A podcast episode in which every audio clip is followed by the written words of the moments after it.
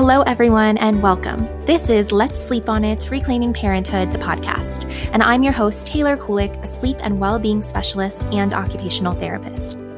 My mission with this podcast is to examine the parenting narratives that dominate our culture and grow together as parents. Here, we will talk about biological infant sleep as well as many other parenting related topics. And you'll also hear real empowering journeys from parents who are parenting against the grain. I hope that you walk away from each episode feeling inspired, empowered, and supported. Please remember that none of the information shared in this podcast is medical advice, and you should always speak with a trusted healthcare provider if you have any concerns. Let's dive into today's episode.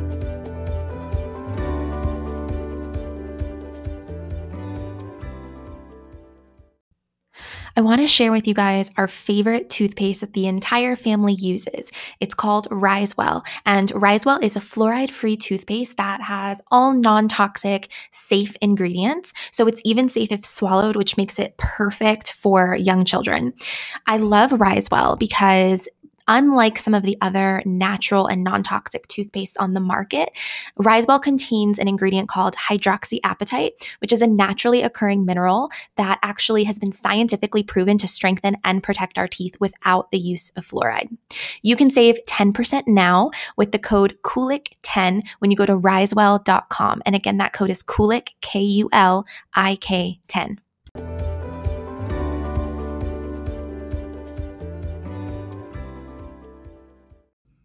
Hi, everyone. Welcome. Today, I want to dive a little bit more in depth about sleep associations. So, sleep associations have a bad reputation. They're often referred to as sleep crutches, sleep props, or just even bad habits. A sleep association is something that a person associates with going to sleep or with bedtime. But the truth is is that we all have sleep associations. So, I want to kind of dissect our culture's thoughts about sleep associations a bit. And I thought it would be interesting to start with some examples of what sleep associations adults have.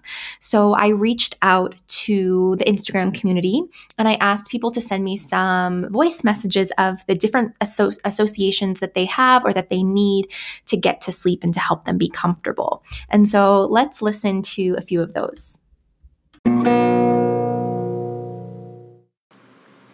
I have to have my arm under my pillow and my eye mask over my eyes to block out any light in a completely dark room.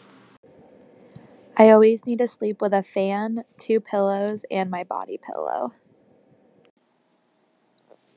We basically, my husband and I, have to have a fan and an air purifier on at all times. We have an infant, and the infant is sleeping in a bassinet in our room. So we also have a sound machine going for them. But as far as some other things that I need to do, I wear one earplug in one ear while the other ear is on the pillow, covering the sound for that ear as they sleep on my side, if that makes sense. That is definitely something that I need to sleep. So I definitely have sleep associations for myself. I always have to have a fan on, but it can't be blowing directly at me. It has to be like angled off to the side so that it's blowing, but like I don't feel the wind. this is crazy. I also always have to have white noise, steady white noise, and then I also have to be completely covered up with my covers. I can't have my arm out. I can't have like my knee out. I have to be fully covered. Every night we go to sleep with a fan on, and if I'm struggling to fall asleep, I always turn on an audiobook, and that's a surefire way to get me to fall asleep pretty quickly. So, my husband makes fun of me because I'm a very specific sleeper, and I guess, yes, they are sleep associations. Um, I definitely have to have my pillow just right. I always put on the same lavender and mint lip balm. I put a piece of medical tape over my mouth because I'm a mouth breather and that helps me sleep better. Um, I use my lavender essential oils on my feet and I cannot have him like touching me at all. His hand can't be under my pillow, literally like the princess and the pea. But I do like my foot just barely touching his. So those I think are it. I always have to listen to um, the Ocean Wave station on Pandora to fall asleep. So I cannot sleep without a fan going, whether it is a stand up fan or just the fan of the furnace, anything to block out noise. But most importantly, I sleep with a head blanket. It is just a blanket that is on my pillow, which my aunt made me when I was eight years old, and I am currently 32. I always sleep better after my kitchen is clean, with my husband also in bed with me, and knowing that my two kids are already settled for the night. I absolutely have to be sleeping with a pillow in between my legs. I usually always have to have a thick, heavy comforter. My feet are usually touching my husband. I have two pillows and a cuddle pillow, I guess you could call it. And we bought a second hatch for our room because now I sleep with it at 7%, which is almost nothing, but it really matters. And I usually can't really fall asleep without it. So I thought those were really interesting, you know, just to hear how other adults do have specific sleep associations or things that they really just need to do before bed in order to sleep well. And personally, I know that I have a really hard time sleeping when my husband's out of town. Um, and so these aren't problems. It's really just human nature. Um, and so, anyways, I want to thank you guys so much, all of you who did submit your sleep associations. There were a lot more submissions, and unfortunately, I just wasn't able to share them all, but I really do appreciate you sharing with me. Sleep associations are not wrong or bad again, it, it's not frowned upon for adults to have sleep associations or sleep time habits.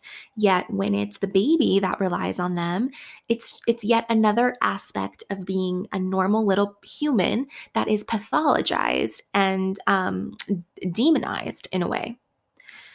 I believe that it's most helpful to have a toolkit of multiple sleep associations that you can use to help your baby get to sleep.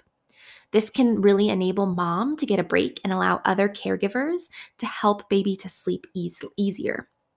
It can also offer caregivers a bit of flexibility in how and where they put baby to sleep.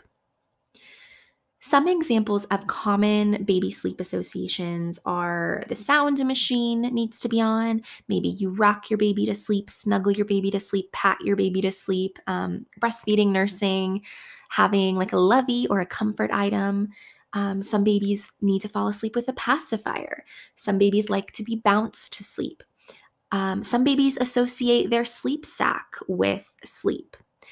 Singing, essential oils, all kinds of things. The list goes on and on. We could go on forever.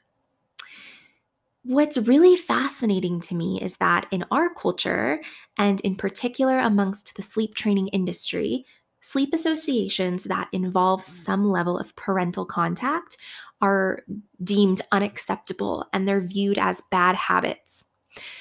But meanwhile, hands off sleep associations are perfectly acceptable and even encouraged. So, an example of this is that it's not okay, and this is just kind of like um, a big picture societal view, not what I personally think. It's not okay for a parent to rock their baby to sleep this is maybe what the, the sleep trainers say, for example. But it's totally okay for a baby to be rocked and vibrated to sleep in a snoo. It's not okay for mom to nurse baby to sleep, but it's totally acceptable for baby to use a pacifier to fall asleep.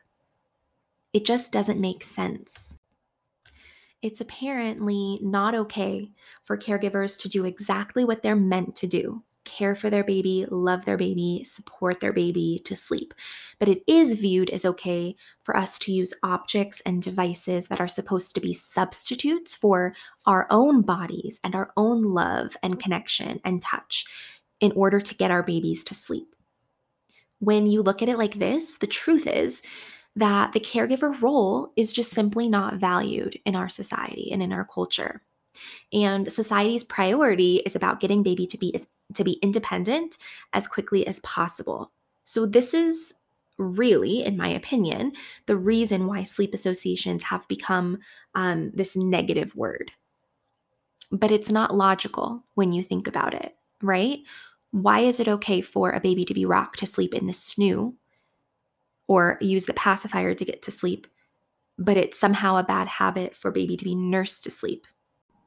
So, we've talked a little bit about um, the way that our society tends to view sleep associations and how there's this um, double standard that parent driven sleep associations are somehow bad or wrong, while using products that are really just meant to be substitutes as caregivers is okay. Um, but I also want to just touch on why babies often do need to be supported to sleep.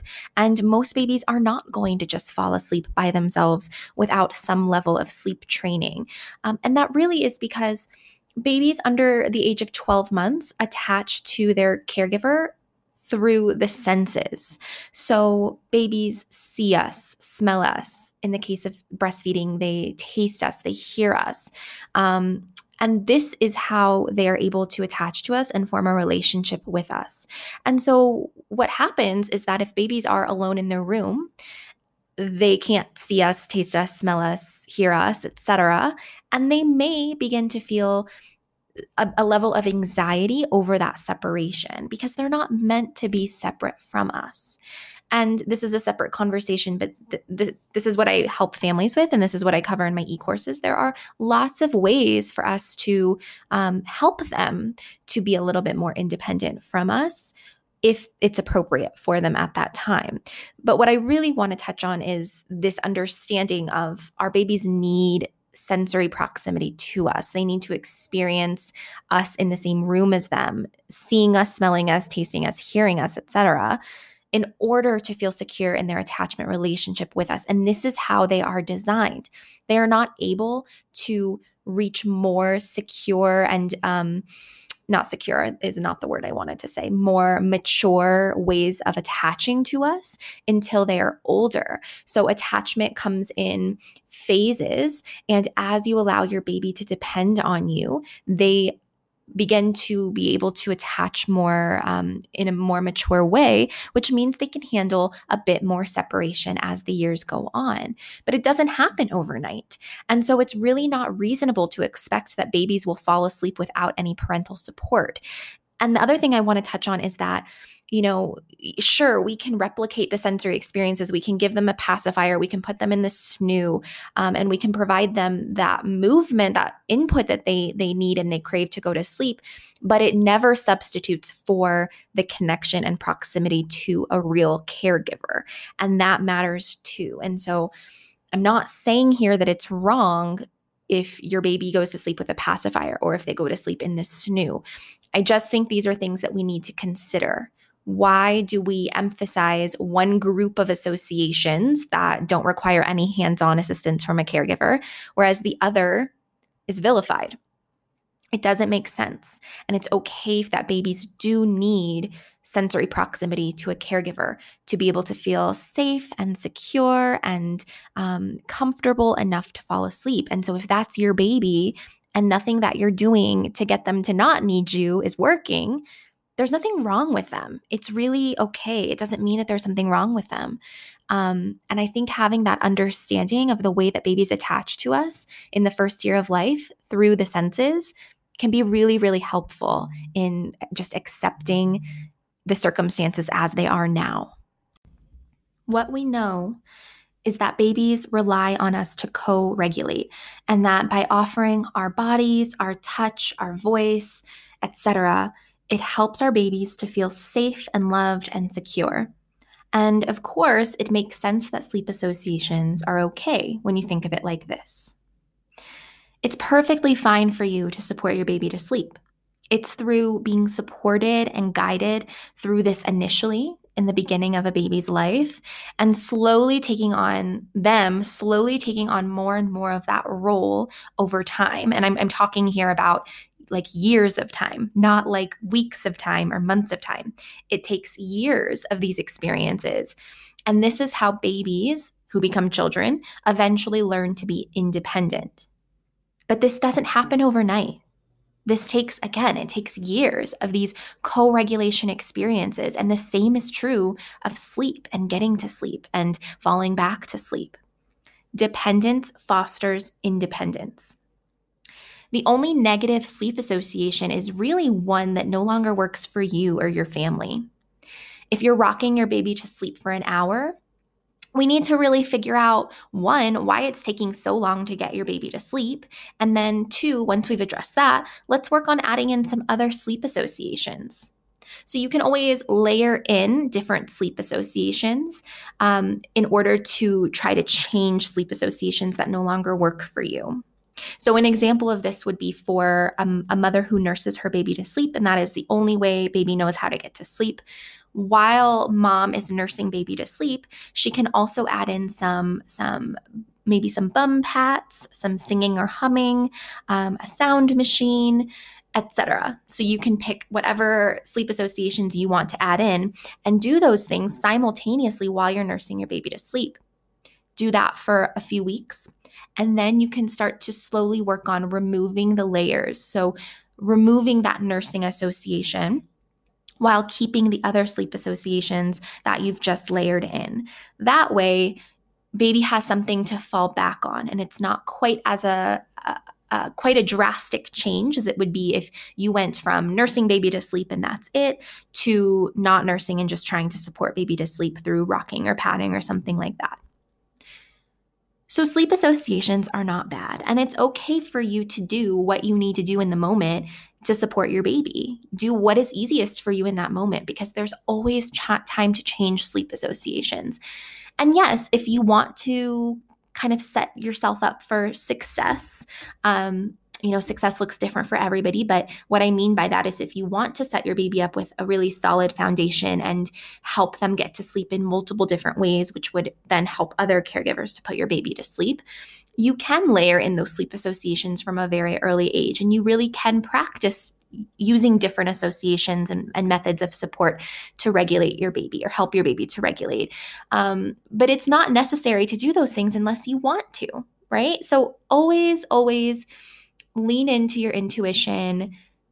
Listen to what your heart is telling you. Are you happy? Are you satisfied with the way that you support your baby to sleep? And if so, it doesn't matter what anybody else says. All that matters is that you're okay with it and that you you are happy and that your baby's happy. And there is always time to make changes in the future. It's not, you know, I, I a lot of people tell me, well, I was told that if I don't make this change now, it's going to be that much harder. And I really find that that's not true.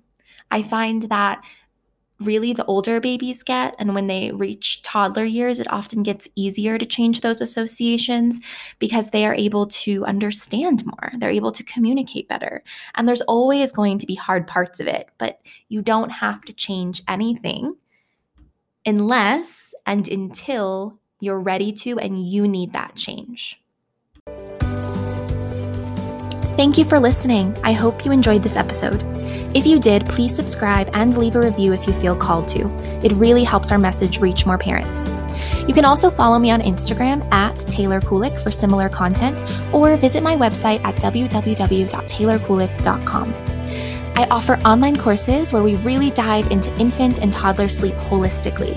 And we also offer one to one holistic sleep support services if you're looking to improve your child's sleep or shift patterns without sleep training.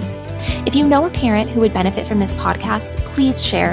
And if you'd like to financially support this podcast to allow me to create more episodes more often, you can visit anchor.fm slash Taylor Kulik. I hope you'll join me next time.